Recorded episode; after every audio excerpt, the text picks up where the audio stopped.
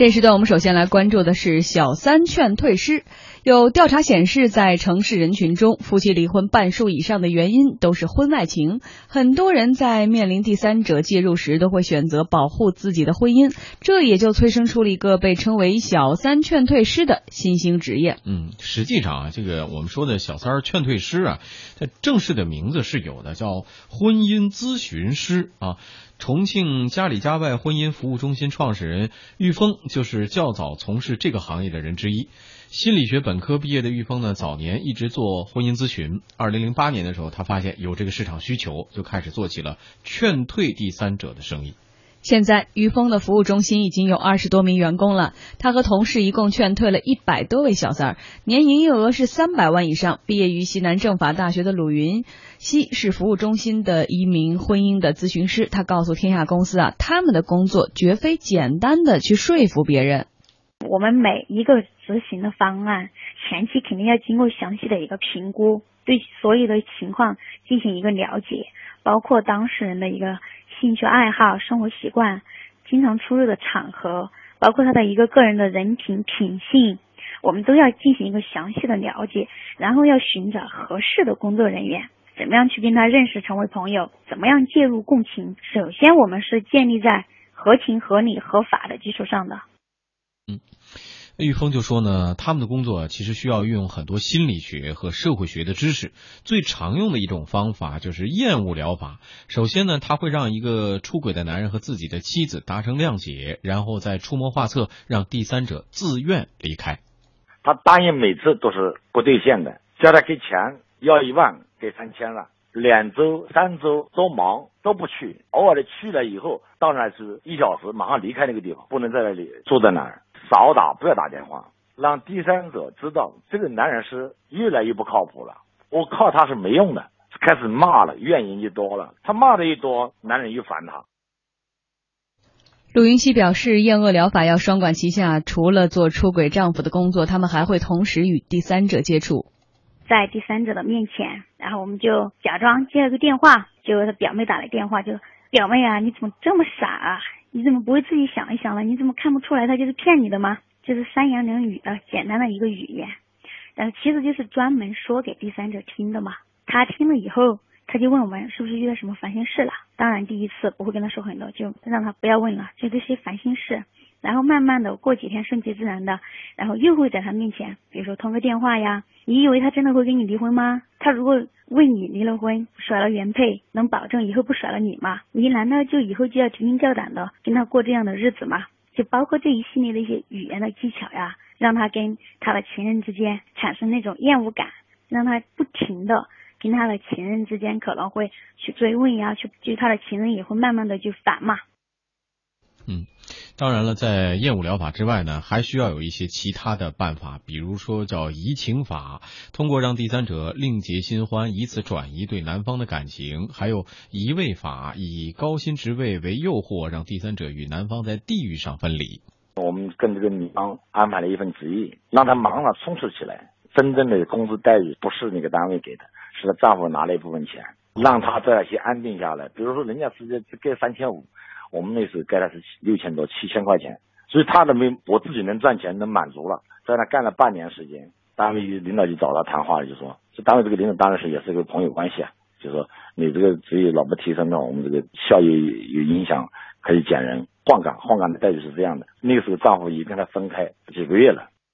嗯，这并不是一档情感夜话类的节目哈，但是我们往经济上来说，这个话题呢，家庭是。呃，国家或者是社会最小的这种单位了哈，除了个人之外，它的这个稳定关注着、关乎着接下来这个国家的稳定。所以呢，我们往大了说哈，这个往小了说，我们上周还在说新的职业大典这个出炉了，其中呢又新加了上百种的新鲜职业，其中可能就有这种小三的劝退师吧。来，我们跟那个观察员何木来交流一下，你怎么看待这个新兴的职业？呃，如果从这个婚姻咨询的这个角度来看的话，我觉得这样子的一个行业，它对于促进这个呃彼此，比如说一个婚姻当中夫妻的呃直接的沟通，然后呃让这个婚姻更加美满，啊让这个婚姻啊更有前途，我觉得这个是有价值的。但是仅仅呃是从说从呃一个婚姻当中出现了第三者，然后他采取各种各样的方式，就是我们刚才从这个被被采访对象的这个表述当中可以能听得出来啊，用各种各样子的方式，然后所谓的去劝退第三者，那我觉得呃它的价值究竟在于哪里？嗯，就他真的能够对他真的能让一个家庭和谐吗？如果这个家庭啊、不美满的话，那么所谓的这个劝退第三者的这个药方，它真的是靠谱吗？我觉得很显然是不靠谱的。就是说，嗯，如果一个家庭、一个婚姻它出问题，可能还在于他自身。如果你自身的问题解决不了，那么仅仅是说排斥、排除说所谓第三者的出现，那么。这个婚姻内部的双方可能还是貌合神离、同床异梦，那么他们在一起仍然是非常痛苦的。那么这样子的婚姻，你最后还得问一句：他继续下去又有什么意义呢？嗯，这又是一呃，我们继续说回到了情感夜话类节目。反正呢，对于这个家务事儿来说，真的谁都是很难断得清楚的。我们就来说，其实这样一个职业哈，婚姻咨询师，呃，不知道何木也有着这么多年的家庭生活经验，你觉得有没有必要有这样的一个职业？甚至于，我总在想的是，其实我们的教育里面，尤其何木是从事教育行业的，是不是缺乏这样的一门课？对于很多的年轻人来说，其实并不知道婚姻家庭意味着什么，总是看到了父母的生活状态，可能那就是一个呃比较近的模板，仅此而已。但其实远远不止这些。呃，如果从教育的角度来看的话，我觉得，呃，我们的社会包括我们正规的教育体系当中，确实是缺乏这样子的课程啊。比如说，呃，如何去处朋友，比如说如何去寻找自己生活的另外一半，如何去看待呃这个男女的关系，男女彼彼此之间的关系，包括呃结了婚之后如何去经营一个家庭啊，如何去对待自己的配偶等等。那在这个方面，可能都是大家在暗自的摸索，然后从呃父母，然后从身边的人，从身边的朋友当中来去学习的这么一个过程。那很显然没有社会培训啊，或者是正规的课程来教授这一点。但是从这个所谓的呃这个婚婚姻咨询师的这个角度来看的话，那么他们的工作其实有一定的价值，有一定的意义。呃，他们可以用自己的一套的方法来去跟这个。比如说，当事人来进行沟通了，来让他们意识到自己婚姻当中所出现的问题了。但是，如果说他们只是为了去打击第三者，然后只是为了劝退第三者的话，他会不会适得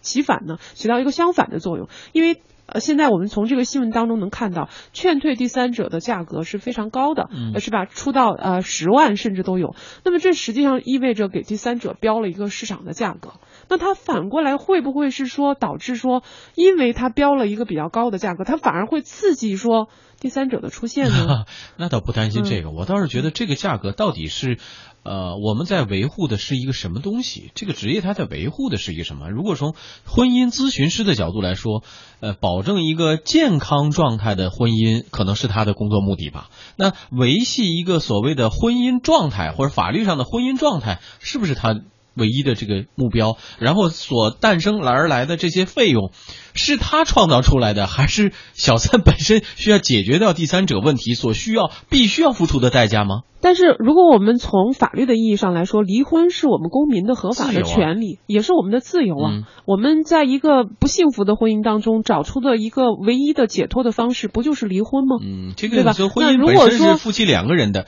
如果这个呃出现第三者是更多的是内因出了问题，还是因为这个第三者出现外因造成的问题？这个好像这我觉得有点模糊了。这个如果这个职业这这么做的话，是有点模糊了。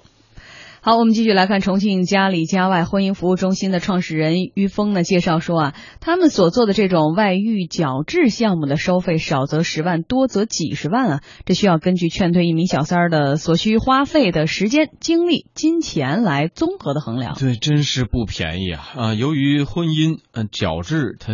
耗费人力、物力、时间，对于复杂的案例，他们往往需要说三个月以上，甚至一年的时间，所以他们的这收费里边也包含了说员工工工资、工作期间异地交通费、住宿费、公司运营费等等。啊，公司员工的年收入少则是五六万，多的话有十几万。目前呢，在成都呢也出现了一群小三劝退师，他们当中有律师、有心理学人士，也有小区内的大爷大妈。于峰说呢，一次外遇矫治服务需要一个三人小组来完成，小组成员呢必须包括一位律师、一位心理咨询师和一位社会工作者，他的团队里绝不会有大爷大妈的。我们工作人员一个是学法学的，二个是学心理学的，就这两个专业的人。大爷大妈他拿自我的经验，他马上说说孩子你不听话，你看吧，我这么大年纪了，你不听话你死。这这些人都是听不进这些话的。呃，玉峰还表示呢，他们公司的宗旨是保卫婚姻啊。如果小三儿要求转正，给多少钱都不会帮忙，但他同时也不是所有保卫婚姻的单他都会接。